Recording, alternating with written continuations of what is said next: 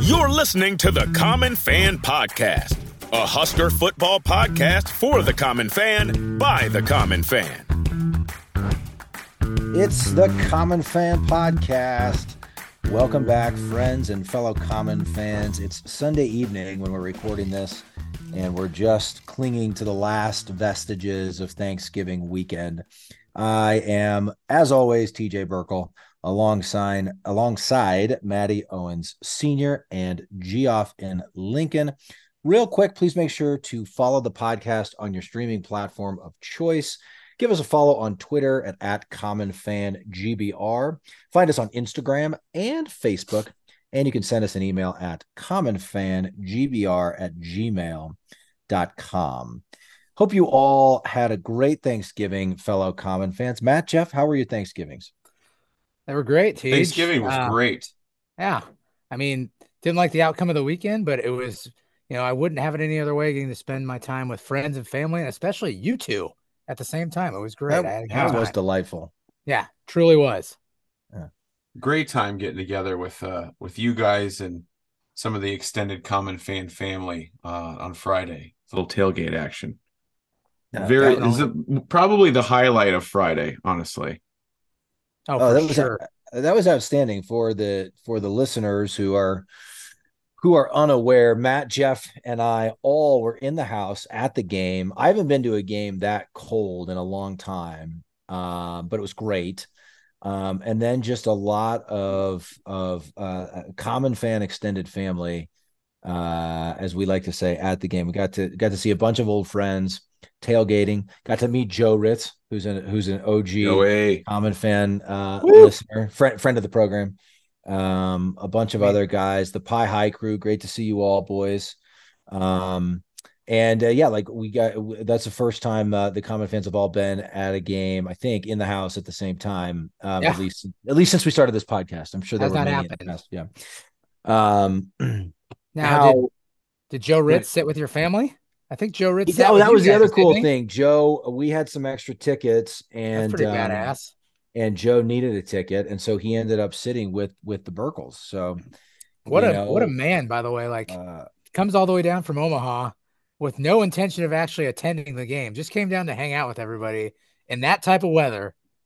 He damn right. Well- He's, I'm glad he got a ticket. He That's a it. that's a Husker fan for you, Jeff. That's just Yeah, that's just a. Husker fan.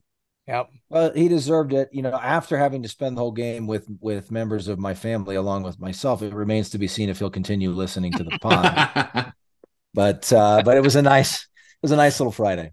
Nice little Friday. Okay, now we gotta we gotta put a bow on the conversation from the last pod before we get into the to the game recap. How were you guys' Thanksgiving meals? Like, what did uh, what were the, maybe some highlights, some lowlights? Did anybody have to choke down dry, tasteless turkey, or how did we do? No, Yeah. no. I, I Game Gam. My mom, who's referred to in our house as Game game, uh, uh, she she handled the turkey and a bunch of the. Catherine, my wife, made a couple of the sides. And my mom handled made a couple bunch of sides, but Game Game's turkey was fantastic. It was moist. It was succulent. Uh, delicious, a delicious bird. Um, and uh, you Mm. know, we had the, we had this a lot of the sides I discussed on the Thanksgiving pod. Um, but Gam Gam Gam didn't throw the oysters in the stuffing this year, which was fine. It was still delicious, uh, but had the corn casserole, the green bean casserole. Um, everything was was top notch. Nice. I uh we did have that nice Corningware dish sitting right in the middle of the table. Uh for real. It was right there in front of me, like right in front of me. I was just staring at it the whole time in agony. It's a disgusting thing. But uh the other thing that drove me nuts about those things is you like can't pass them. I don't know if this is just our family, but that thing is so hot and heavy. oh yeah, It just had to sit right in front of me for the entire meal. So I had to choke down my plate while just taking in the fumes of disgusting green bean casserole. Uh, but I'll just I'll tell you what was on my plate. You're probably gonna think I'm five years old if you didn't already. we already, We already did. did. yeah, exactly. It was, it was turkey, corn, mashed potatoes, gravy, relishes, crescent roll, cranberry sauce. That's it. Seven things. None of them That's- touched each other the entire time. They were all separated. I ate them one at a time. All the way Sectional eater. circle. Yep. and I accomplished my goal. I got through it and I got to the finish line and nobody bothered me about it. So that, it that was, plate, all in all, plate- it was great. that plate doesn't sound terribly juvenile, Jeff. I'm, you know, I'm kind of proud of you. That's uh that's pretty that's pretty standard, solid Yeah. uh Thanksgiving fare. Yeah. I think so too. I thought I did Yeah. pretty good, you know. So Yeah. I got There's, to the end there's, of that. oth- and- there's other reasons why I think you're a five year old, but not point- that's well- not one of them. was it? Is it because afterwards I ate like five or six fruit roll-ups because those are delicious. oh my god. I hope you're kidding, but you, you you, you might not Oh, be. we we do have them in our house. I'm not gonna lie to you, and I do eat. I have been known to partake from time to time. What about TJ? What about you? Did you uh did you indulge in the turkey, the overrated uh overrated poultry? Uh, Yeah, I what did didn't. you uh, hats, hats off to my mother, Sherry Burkle of Lincoln, Nebraska, friend of the program. She put together a great, uh, a great Thanksgiving meal. Uh, we had turkey and ham. We Wow. had mashed potatoes. We had cheesy potatoes. Ooh. We had corn. We had, um, oh, I know I'm blanking on stuff here. Uh, what else? Anyway, long story boring. I did not eat any turkey.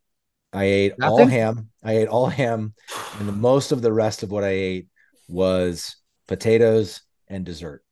Um, another thing, I don't think this, this is maybe a little more along the lines of of uh, where other people might be, but another thing uh, I just refuse to do at 41 years old is eat anything I don't want to eat, like like anything healthy or anything I don't want to eat on Thanksgiving. So Sure. on, the, on that day, just the ham and two types of potatoes sounded really good, and then I just went straight to the pecan pie.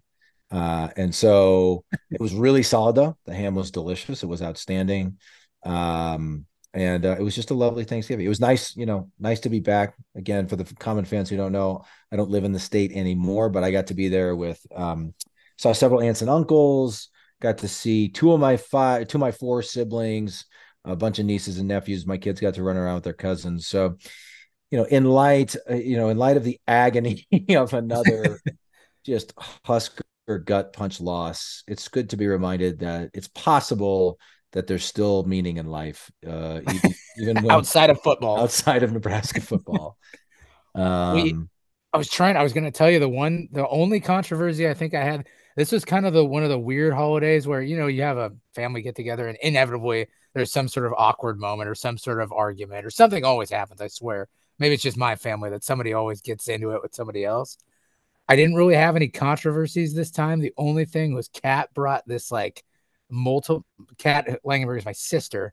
Um, she brought over a like multi cheese dip, and I obviously I wasn't having any of that. I mean, no.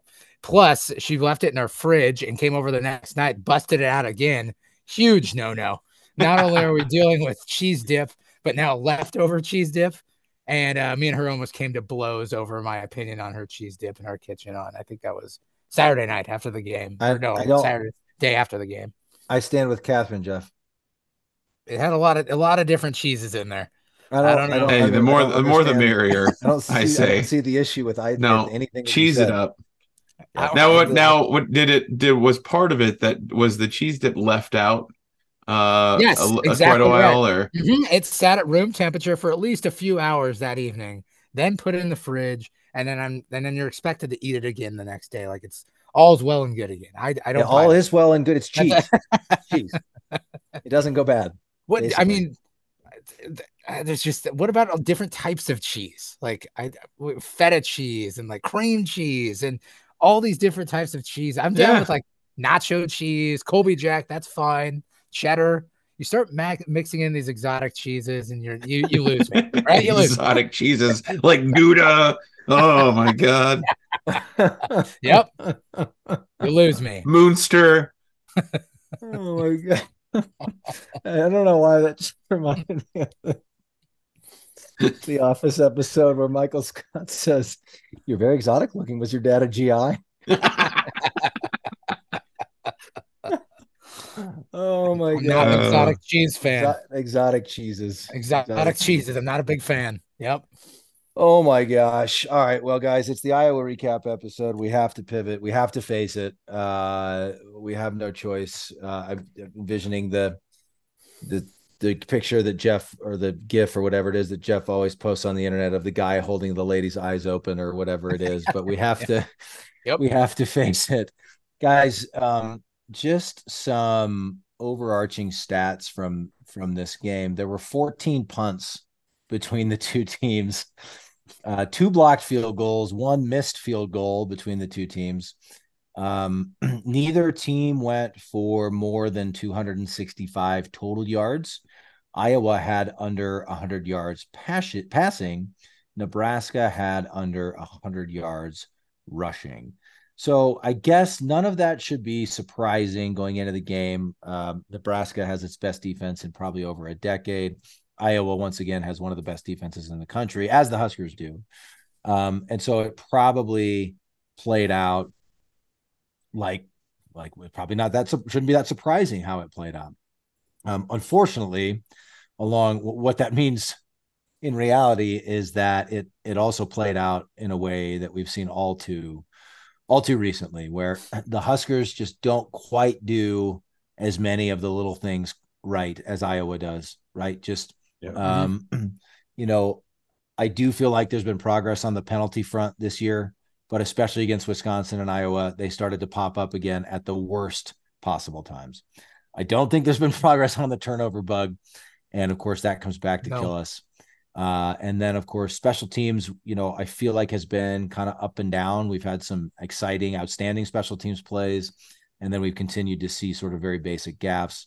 Um, again, not going to knock on an 18 year old Tristan Alvano, um, but you know, we had the missed field goal as well. And so just you add it up when the margin for error is so small, and you know the 1.4 million dollar man Marcus Satterfield can't dial up an offense to save his life, uh, and and so that's that's why Iowa wins these games because um, they're they they execute on special teams, they do the little things right. Um, and so Huskers fall 13 to 10 in absolutely heartbreaking fashion. Uh, I want to go through I want to go through uh some second half stats in particular, but wondering if you guys have any any initial right off the cuff thoughts on that. I mean- Um, go ahead, Jeff. I was just I kind of I had already iterated this to Owens um, after the game, but were you surprised? I was surprised, but not surprised at the same time. Um, just kind of used to it now, and every week it's just made me a little bit more numb and numb and numb. Where I really don't feel the pain as much anymore. But the moral of the story is is that Iowa always finds a way to win it, and Nebraska does not, and that's just how I felt leaving the game. I wasn't like it's kind of weird to say it, but I wasn't like overly upset. I was just kind of like, eh, what like what you what was it? Uh um wedding crashers, like you said early on in the season of our podcast, like the his voicemail on Owen Wilson's voicemail, and he's just like, whatever. Whatever. Like that's that's just how I felt. I just Yeah. wasn't really like upset, but I was just kind of like, eh, it's yeah. It's like we've done it's this. like We've ground, seen it- it again. I'm kind of used it's to like it. uh Groundhog Day, right? Yep. It's like right. here we go again. Yeah. It's like that. Well, and it's that like- feeling is familiar, right? It, it's like you have to hold your breath until the clock is all zeros. Yep. you know, like you Mhm. literally, with 31 seconds left, Tommy Hill gets that interception. Worst case scenario, there you're thinking. First of all, with just the with just the momentum swing, you're thinking, "Oh my gosh, it's our day. We're going to go down and win this thing. We're going bowling." Yep. Like you could be forgiven for thinking that, Husker Yeah. fan.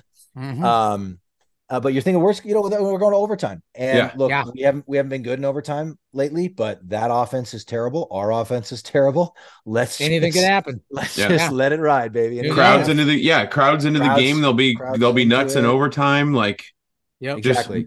just get just score, get Mhm. three in overtime, and I feel like we had a chance. Yep. I mean, we blocked Yeah. two field goals. Like if, that's the I think that the the silver lining for me is not only in in the Iowa game but in the whole season. There were you can point to for for the most part. I mean, the first two games were god awful, but you can point to and even the Colorado game with the defense. You can point to certain moments in each game this season and see flashes of what a Matt Rhule Nebraska team can can look like. Yeah. And that part's exciting. Um, because we we tackled well the whole season. We played hard. No one no it, no one ever gave up or gave in. for you know by all by all accounts, the guys love playing for him. Um, you know, I saw a tweet from Jimari Butler today or yesterday. Um, he quote tweeted somebody, some account, and said, "How would you rate Matt Rhule in his first season?" And, Butler said, 10 out of 10 wouldn't wouldn't change a thing wow. or something like that. And I'm like, okay, we went five and seven. We didn't get to a bowl game, but one of our best players on defense, who's going to be one of our biggest returning starters on defense, is is is clearly all all the way bought in. Yeah. Um. So good things are happening. It's just mm-hmm. like, you know, I, I when I was I was jotting down some notes for this, I, I thought, and I know we'll get into more like the season recap stuff. Um but I just thought like the, the, I think we can at the same time be excited about where things are going, but be disappointed that we had four games to win one to get to a bowl yes. game and we didn't get it done. Yeah, yeah, exactly, exactly. And I want to, I do, I want to get into more of some of this, big, these big picture things, but let's tick through this recap really quickly, guys. Yes. Uh, listen to this, and anybody who watched the game, this won't be surprising, but it just, it, it was sort of shocking to me to go even though I was at the game to go back and look at the these the specific numbers and stats today. Here's Iowa's second half possessions. They, they had one, two, three, four. punt, punt, punt, punt, punt. So they had five. We've we the Huskers, the black shirts, forced five punts in a row in the second Incredible. half. The first Incredible. four of those were the first four of those were three and outs. Yeah. The first four of those we didn't give up a first down. The fifth punt, they only ran six total plays. Um, then the sixth possession was the interception, right in the at toward the end of the mm-hmm. fourth quarter that we thought was yep. about to win us the game. Yep. Followed by the game-winning field goal. That's yeah. their seven possessions. What is it five like punts, 20 like 20 some punts. yards of offense the whole second half, right? It was 20 24 exactly. 25 yards. Astonishing. Exactly. And also like um, this is another thing that's maddening. Not not in any way placing blame on the defense because they absolutely carried us the whole way.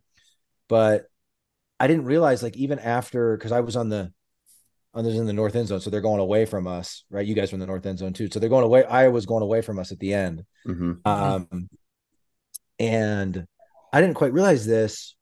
Like after that pick, it was just kind of so my, my mind, my memory's a little jumbled. It was so deflating after we threw the pick, mm-hmm. but they didn't have that much time and they just ran the ball and it yeah. probably would have been like a 45 plus yard field goal and somehow they rumble uh rumble down or maybe a 50 oh i think you yeah i think it was 50 at least 50 let me see here um so yeah so the first and 10 it was at our 37 so that's 47 52 54. 50 plus yard field goal yeah 54 yards if we can just keep them somewhere nearby, there's only 15 seconds left at that point. So even you're still thinking, okay, just get to overtime. Yeah. And they break off a run for 22 yards, which I think is their biggest run of the game. And yeah. so, like, how does that happen again at the worst possible time? It's just mm-hmm. mind boggling, back breaking. Again, throwing no shade whatsoever at the defense uh, because I'm in awe of the defense this year and the work that Tony White has done. Um, but it's just like sums up w- being a Husker fan right now. You know, yeah. like yeah. like so many different things. Even before we got the pick with 31 seconds to go, we I think that, that penalty. Was, like you remember um, that we got what no, was oh, the right, penalty on, on, our penalty, like, right? We, exactly. Right after the pick, like you could argue that, like without that, I think we would have been close to field goal. Oh yeah, they called a hold. They called a holding on the return. Yeah, yeah that's right. Which it, you know, you could. I saw. I saw the who that with where they called it. You could. I mean, it would look like it could have been a call to hold to me, but yeah. But I mean, just, it's at that on that play. It's third and twelve at Iowa. At, Iowa has a third and twelve at their own twenty-five. So you think of the the possible scenarios there. Their offense is so bad; they're unlikely to get a first down, mm-hmm. right? Even mm-hmm. we we force a turnover. So like we could force a punt, we could force a turnover, which we ended up doing. Um, in any case, we're getting the ball back. Like just the the I, I saw some people on Twitter make the point the in a tie game, the Huskers got the ball back on a turnover with 31 seconds to go, and Iowa kicked a field goal to win it in regulation. Like how how crazy is that? Yeah. And how it was and it was the it was a backup kicker. Yeah, what was Oh, that? that's about? right. It was They brought in this of the year. little little backup kicker guy. I Is it just assume to because the other box. that's what I assumed. blocks? Maybe his Yeah, the that's- trajectory of his kicks is, was too low, and Polar Bear and Ty blocked those two previously. But mm-hmm. and and fr- from what I had, I think I'd read or something that it barely squeaked over that crossbar too. And Oh, right. and, those, and Yeah. then those d bags all rushed the field like they just won freaking Super Bowl fifty five after beating five win Nebraska. Mhm. Like, give me a damn break. Oh, so the Huskers end five and seven. Um, you know, I don't think we need to do too much more of an in-depth uh, breakdown of the of the game itself. Um, I, you know, I think we we end the season. Um, we had a brief window there where we thought we might have some hope of going to a bowl game. Um, we should have. Ugh.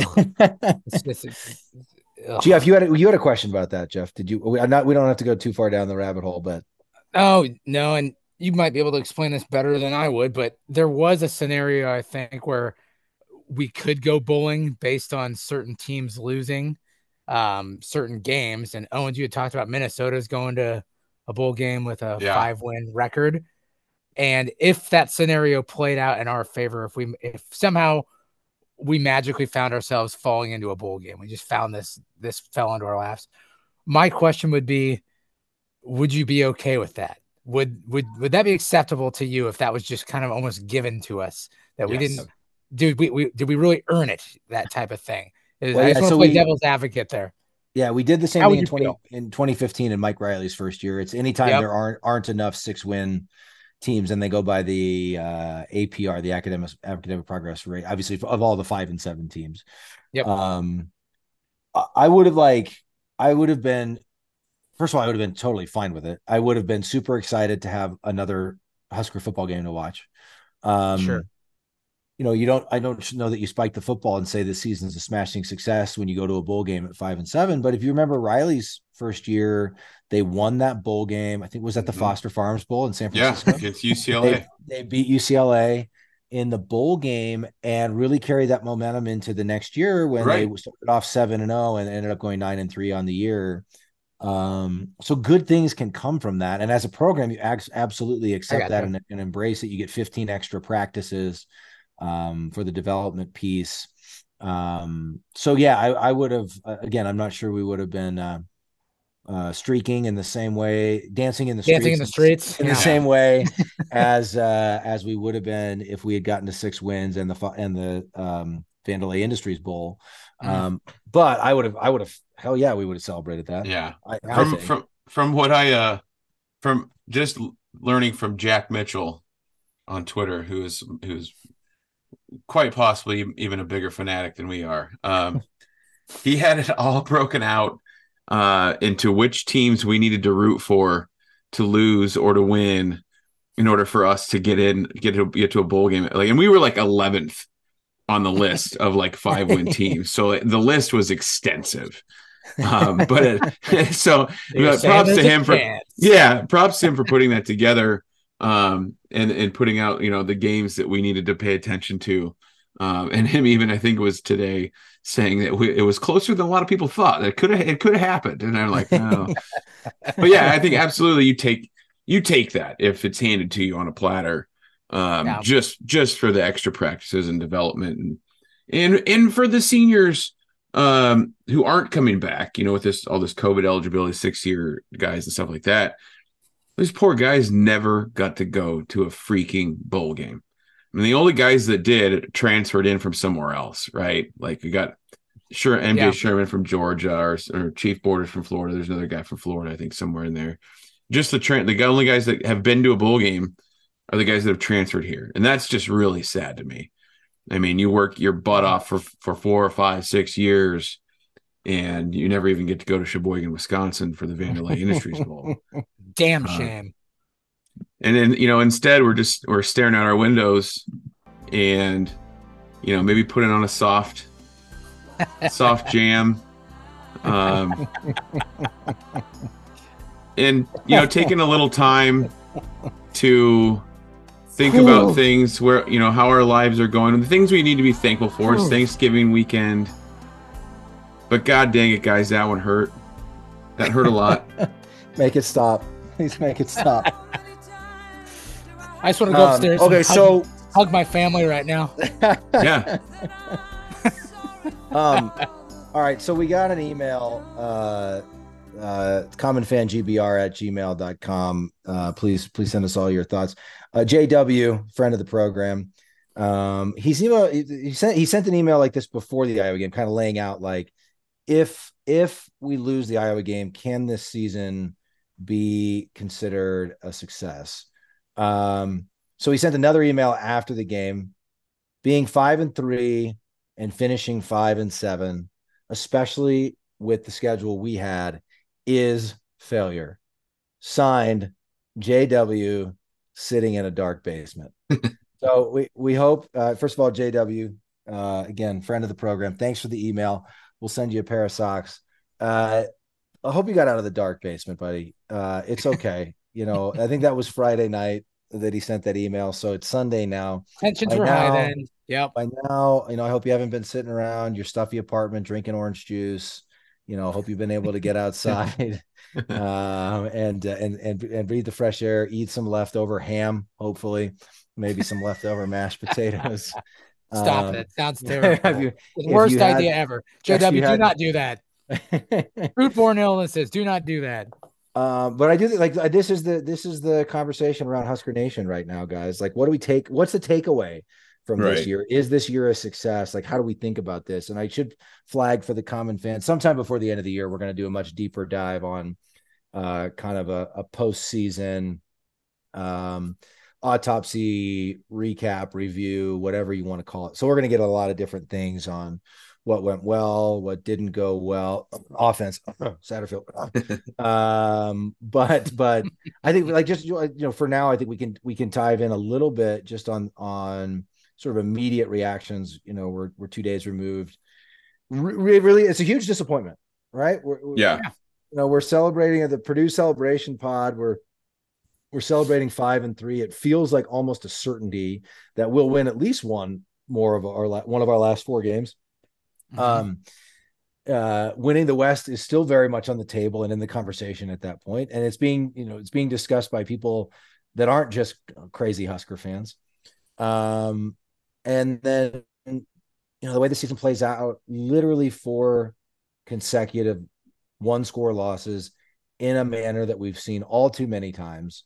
Um, and so like that that is all frustrating and disappointing. And Husker fans have every right to be pissed off. And and we're not going to tell you not to be pissed off or not to feel a certain way about this because I think however anybody feels about this right now is legit and, and understandable. Here's where I come down, guys, and I'd love to get your take, your take too. So first of all, this is this is year one. It's a transition year. Mhm. Um, and so like I feel like in recent years, anytime we've had a transition year, even coming off a winning coach, uh, they're always painful. They're always bumpy. No, like nobody really likes that or wants to go through that. But I think Rhule is not getting as much grace as Bill Callahan got or um, Mike Riley got or Scott Frost got necessarily um, because Husker fans are so damn fed up with all of this, and rightly so, understandably so. We're not telling you not to be pissed, Husker fans, um, but it's year one, um, and again, I think it's this kind of nauseating conversation in Husker Nation, but it's real because we've been so close. Like it's like, are we super far away, and or are we are we really close and we just need can't learn how to win, can't learn how to close. I don't know what the answer is to that, but I think um I think you know people need to remember that we're coming off uh what is it six, six or seven losing seasons in a row now? Yeah. uh 17 18 19 20 21 22 now 23 so it's a 22 coming into this season. So coming off six consecutive losing seasons that has an impact on the program Yeah. like, I know people don't want to admit that, or they want to say, "Well, we've really been closer than our record would indicate," or whatever. The re- you you are what your record says you are. We're coming off six consecutive seasons. Um, tons of you know, like some roster spots have never gotten figured out. or never. Or, or let me say this: never got figured out during this Frost era, right? Mhm. We Right. don't. We don't like. We don't have a ton. We're playing all these young wide receivers because the handful of proven guys we had, one of them left, one of them got hurt. Suddenly the cupboard's really bare, or feels like it's really bare. Like some position groups never got figured out. Frost, you know, we'll, we'll get into previous coaches maybe another time, not bagging on Frost, but for whatever reason, like never seemed to prioritize the kicking game or the or special teams in general. And so I think Tristan Alvano has a bright future in front of him. I think he's going to be a great kicker. Um, but again, he's been up and he's been down this year. He's made, made some, he's missed some. I think he's got the potential to go play in the NFL. Not knocking the kid, but the reason you have an 18 year old kicker kicking for you all season long is because you never prioritized it and you didn't have like you know you you Yeah. had um and so that's like that's just a couple of examples of where there is an impact on these things right there and, Right. all the all the there's all the all the usual year one stuff of new system on offense new system on defense new staff taking over kids figuring all that stuff out 18 to 22 year olds there's all that usual year one stuff and then on top of that like there is an impact of six years of losing there is Yeah. an impact of you know again I, I think we talked about this on another pod. I never wanted to give too much credence to the idea of well the program's cursed and they nobody knows how to win and they'll you know and they, they get you know i always figured hey these are young athletes. They don't they don't think too much about this stuff. They just want to go play and win. So however much weight you give that stuff we haven't won these games for a lot of years. And so like all of these things compound over time. And so um this is still year one. Not making excuses for some of the mistakes uh we, we're clearly on record with how we believe the offense didn't it wasn't good enough didn't perform well enough and is not acceptable and they're clearly going to have to go back to the go back to the um, drawing board and and figure out what they want to be and how they want to do it in the off season but man the defense made huge leaps. The defense Yeah. is you know what what I see number 14 in total defense to end the year top 15 total defense to end the year in the nation um, and tons of youth on that side of the ball. The future is bright. Um, and then um, I, I here I'll, I'll stop there. I I, I don't want to. I got a couple of the points I want to make there, but tell me your guys' thoughts on some of that. Well, I Um, think I- I think you you you referenced how after Purdue we were five and three, and I that that's kind of it's kind of the way I want to remember this season is how much hope and how good we felt when it was when it, when we were five and three, and we're That's looking at this point. thing like like we hadn't felt like that in I don't know how long, right? Probably going back to that one good year Riley had where it's like, holy crap, we're seven and zero, you know, after seven games. But I I didn't real realistically, I I would have been really really really surprised to see us win six or seven or eight, which we talked about as a po- even a possibility was cra- it's crazy that we ta- even talked about that as being and and you look back at it now with all the one score losses and the teams we know we should have beat. Um, I think that's a sign of progress. Like it, it's it's like we beat ourselves again, but in the first year of a new whole new coaching staff, new systems, all that, and we're looking at it like God, we should have won seven or, or even eight games, um, but we beat ourselves, and and you know some of that's to, I think to be expected, but you know we get so worked up as Husker fans and thinking like, okay, you know what, we're winning ugly, we're just going to keep winning ugly. Well, no, that that that shit's going to catch up to you, right? Yeah, yeah, You exactly. can't you can't turn it over three or four times every single week and still win. You just can't. Yeah. Um, somebody's going to get a lucky deep ball. Michigan State's going to run a trick play. Um, things are going to happen. Um, so oh, I mean, overall, I'm looking back at it like, yeah, am I disappointed? Absolutely.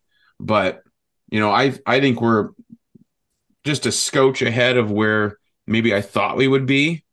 Um, and knowing that with everybody that we got coming back on defense, and hopefully we have Coach White back, um, I think, Yeah. um, I think these things will get figured out on offense, and Yeah. the with, and, and I think the transfer portal can potentially help us out immensely this offseason.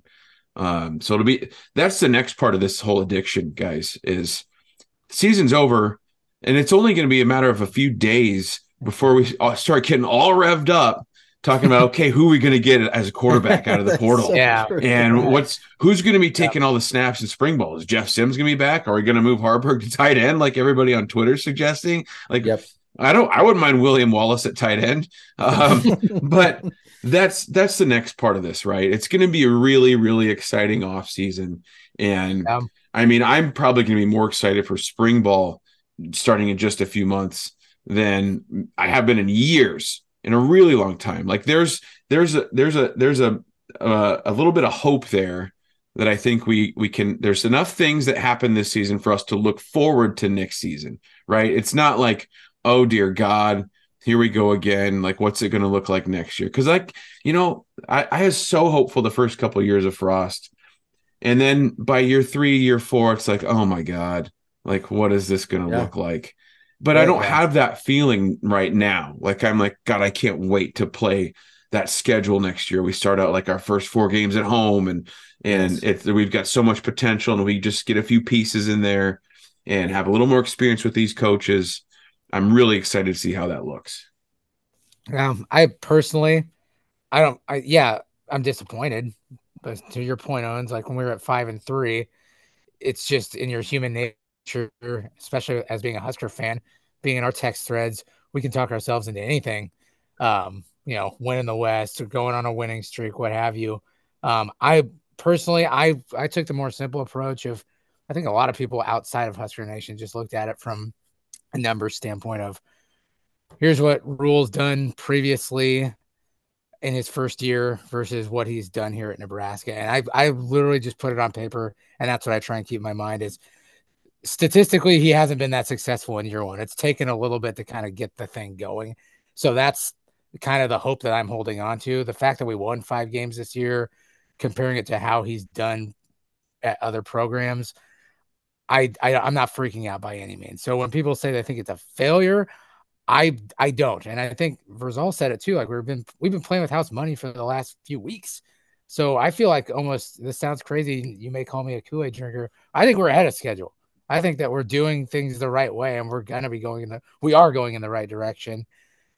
Yeah, I guess you just have to look at what did you expect at the beginning of the year. I guess is is Yeah. how you're gonna view the Right. season. I I wasn't expecting much, so my disappointment level isn't at an all time high. Like maybe some dude in my office that thought we were going to run the table this year because let's be honest there are those husker fans that think every year we're going to run the table if if the dominoes fall in our direction so no Well, i'm not disappointed Yeah, that, I mean that that's the, I'm the fine. hope. That, everything's fine Jeff's We're fine. good. Jeff's fine. Jeff's gonna have fine. Jeff's gonna have three or four fruit roll-ups and he's gonna be fine. so I think that's that's a really good. I think those points tie together. I think all three of our points tie together in that it's still year one. I think Matt Rhule has shown he's very detail oriented. He's all about laying a foundation, building a culture. Yes, those are buzz buzzwords, but they all matter a great deal. I think there's a lot of evidence that that culture of toughness, of physicality, defense first football team, uh, run first football team, all those things started to take hold this year. And then I do believe, guys, um, again, not to not to sandbag any of the previous staffs too much, but Rhule feels to me like he's the kind of guy who's going to look at all the things he didn't like and like really drill down, get into the details, and figure out what do we need to do to fix Yeah. this, and be open to saying, what did I do wrong? What did Satterfield do wrong? What did you know what what what did um, Foley do wrong on special teams? Like, what do we need to do to fix these things? Yeah, and Whereas he- I think he's, some pre he's done it right. Like exactly. he's done it He's got twice. proven track record. Exactly. Like Temple, like Temple, like he won 11 games at Temple. Like, are you kidding me? exactly. And So I Baylor was a dumpster fire. Like he's he's been the fixer.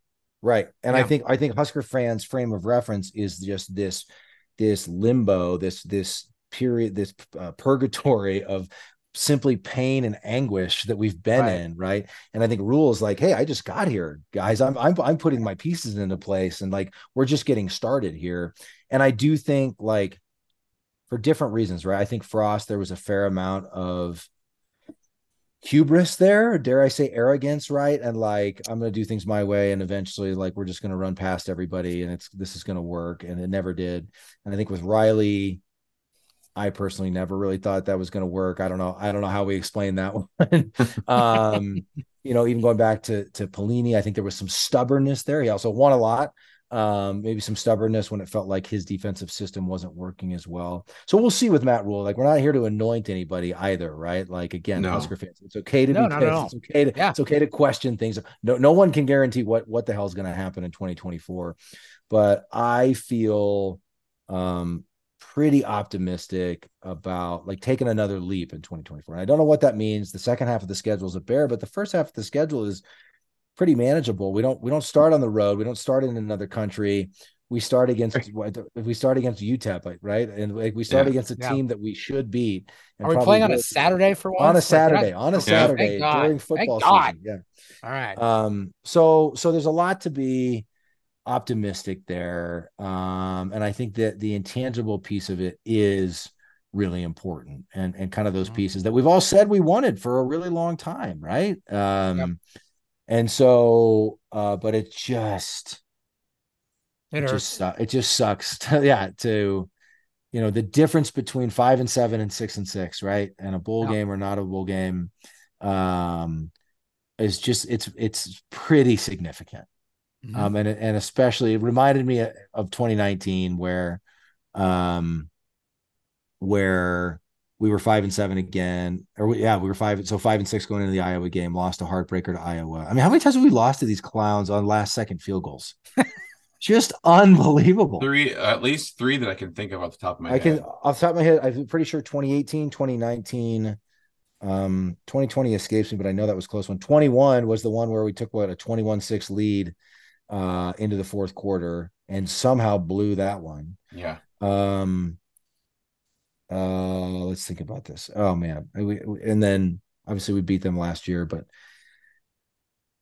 it just it's just maddening. It's just mind boggling. Yeah. Touche. Uh, All right, guys. Oh, go ahead, Jeff. No, go ahead, teach.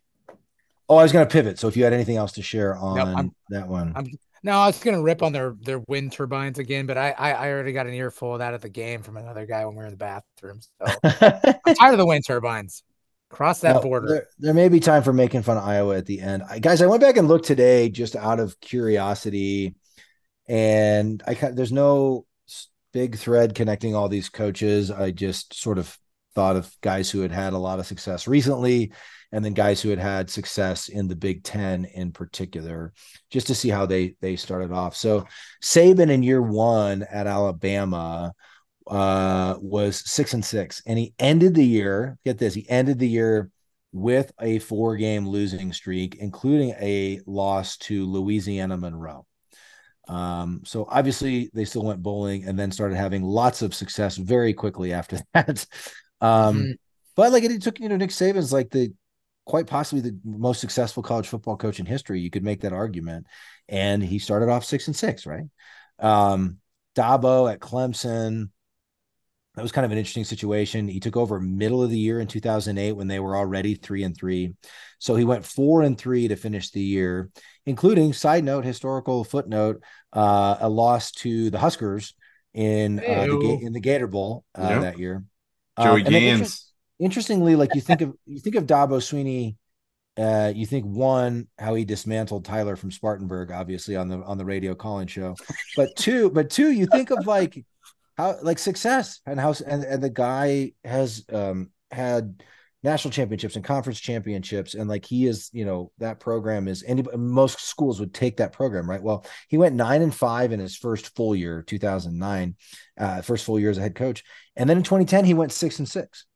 And so I feel like in Husker Nation, if we go nine and five next year, and then Rhule goes six and six in year three, like everyone would lose their minds, right? Yeah. And I think yeah. in the in the current environment we're in, and especially after the changes we've made, like obviously no one's talking about firing coaches, but we just have to keep this in mind that like we got to stick with this guy and, and let him see what he can do for a while. Um, a couple more Big Ten guys, just for frame of reference here, that I thought was really interesting. Um, Barry Alvarez in his first three years at Wisconsin. This is back in the day when they played 11 games, not 12 games. He went one and 10. That was in 1990. Uh, then he went five and six and five and six in his next two years. Um, and so that was 91 and 92. Then they went 10 and one and won the conference in 93. uh, but took him four years to get to that point. Like the Yeah. first three seasons were not winning seasons. Um, another guy I've admired for a lot of years, um, you know, back, I feel like we had some great, well, we did, we had some great games against these guys. We won some, they won some, but he had the thing humming for a while at Michigan State. That's Mark Dantonio. Um, Hmm. and so he, he, his first three years, his first year was 2007 at Michigan State. He went seven and six. Then in 08, he went nine and four. And then in 09, he went six and seven. So again, kind of three seasons there where uh, a little bit of an average, anywhere from average to you know slightly above average first year. For a couple of these guys, they had pretty good seasons their second year, and then took a step back in year three. Um, and then that, and then after 09, th- then then started a run of five out of six seasons for Dantonio uh, with at least 11 wins. And I want to say they won the Big Damn. Ten at least at least twice in that, and then maybe three times in that stretch. Um, There was some, yeah, there was some Kirk Cousins action they in there, some and really and good teams in there. Kirk, Connor went to the- Cook. They went to the playoff in 15. You remember they won that uh, slugfest against Iowa in 2015. Yeah, Um, I, I there's at least one, maybe two more in there. Um, and so, look, I think you know people could argue, well, it's a it's a totally different world just in the last couple of years with NIL and the transfer portal, and you know that's there. There's some truth to that, but everybody was lauding Deion as a coach prime as doing it a completely new and different way that was going to revolutionize and change college football when he brought in 60 plus new transfers and they ended up at four and eight um, which by the way is one game worse than the huskers this year in case anybody's keeping score at home. But the, the point is like there's no proof in that pudding. I don't nobody knows if that's going to work long term nobody know, are they going to bring in 50 more transfers in the offseason again? Um, so the point is yes you have to take advantage of NIL and the transfer portal. You have to play that game. Everybody does and again, we'll get into this into the postseason breakdown uh, more. But I, I foresee the Huskers exploring all of their offensive options at most positions in the transfer Yeah. portal in the offseason. So Huskers got to take advantage of that. But there is an element here that I think has always been true and will remain true until proven otherwise in college football. Um, the only guys who have had sustained success right out of the gate are the ones like Ryan Day who inherited uh, excellent programs that were like programs that were already at the top, right? right. Um, I think anybody else who inherited a program, which sadly we have to acknowledge the Huskers are a program that's been a losing program in recent years, it takes time to get things turned around. And so, at the very least, if you still want to throw your hat, common fan, if you want to spend the entire offseason punching the couch, if you don't want to drink any of the Rhule aid, that's understandable. That's acceptable. We will not try to dissuade you of that. I would only argue we he, the man at least deserves more time. yeah, Um, Oh, I think I think it's pretty Yeah. clear all three of us would go further than that and say that we're we're believers um, eh, eh, that this is going to work long term. Um, but I think at the very least, like it's it's your like I'll come back to the point I started with, guys. It's your one. you Yeah. know? Um, and like no one my, my my Michael, my nine year old, the poor kid, you know, these kids, all they know is this frame of reference of coaches getting fired and and you know, what have you done for me lately? This world we live in. He's like, are they gonna fire Matt Rhule? And it's like, no, nobody. They're not going to fire Matt. Well, he always asks me like, Right. if there's if they lose tonight, are they going to fire you know whoever whatever team we're watching? Are they going to fire the head coach?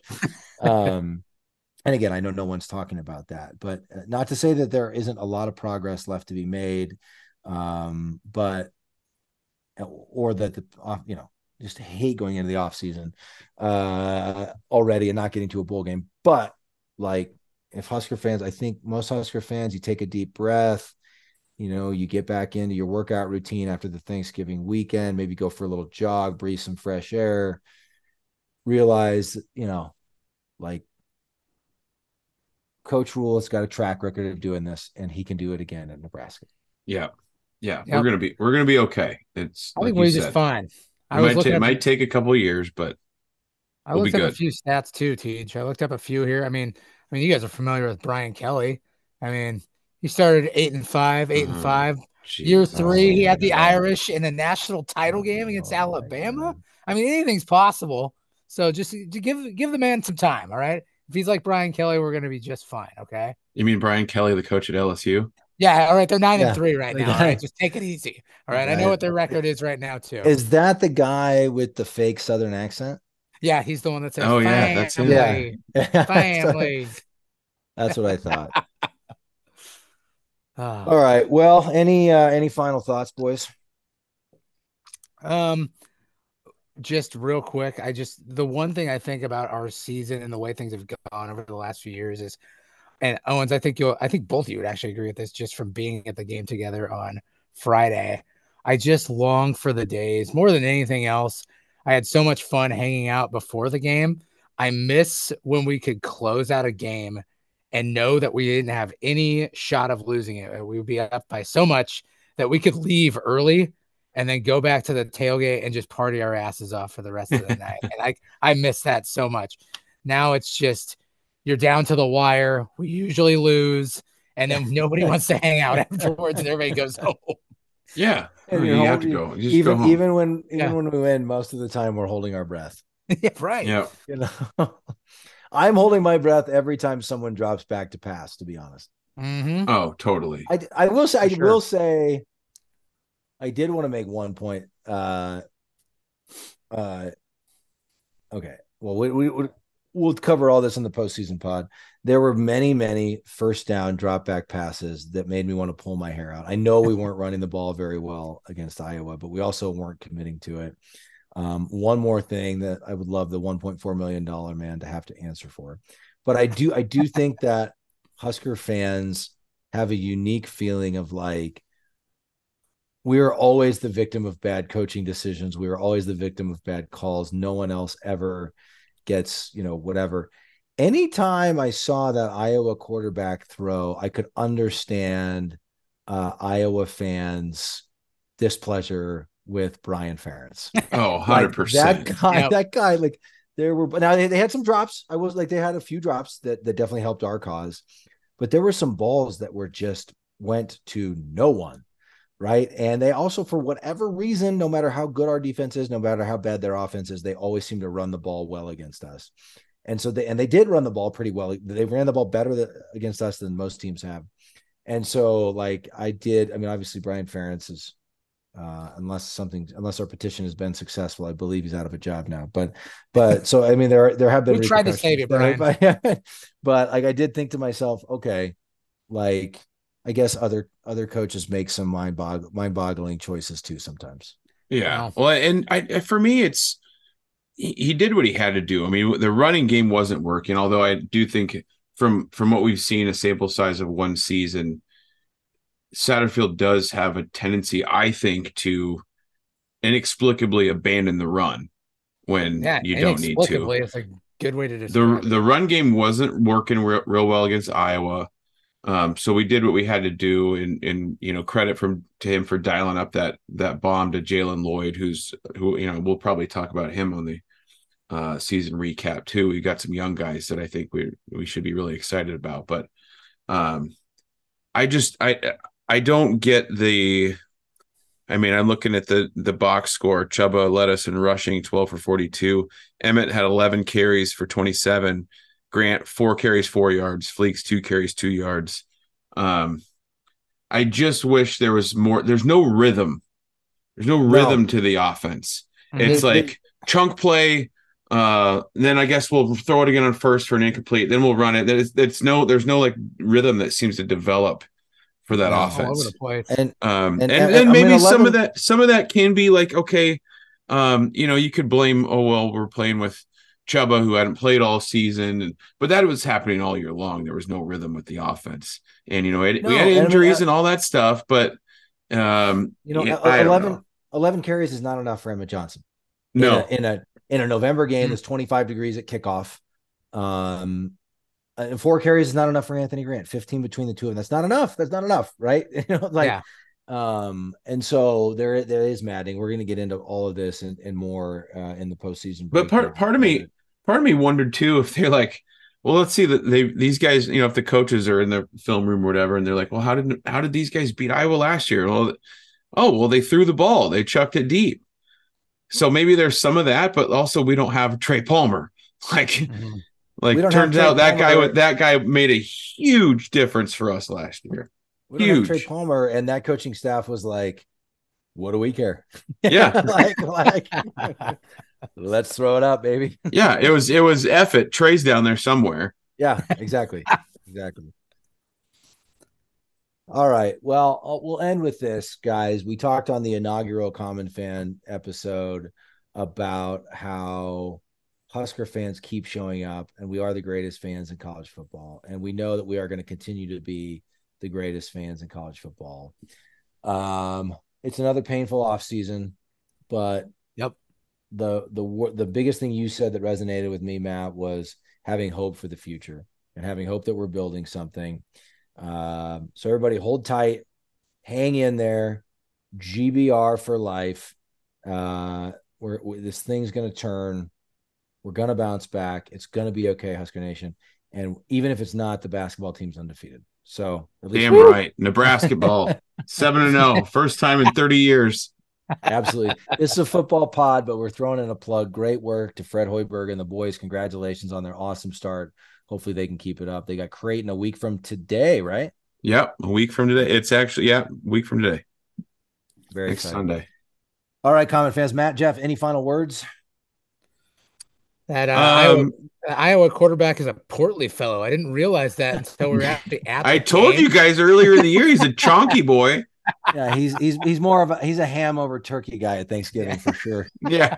mashed potatoes, lots of cheese. two types of potatoes for sure. No, I'm uh my last thoughts. Um, I'm gonna sit here for a little bit longer and be sad. Um, but you know, uh, we got to turn the page here eventually and and really get excited and have some hope for next year. For now, for me, there's still a lot of sadness, and it is hello darkness, my old friend.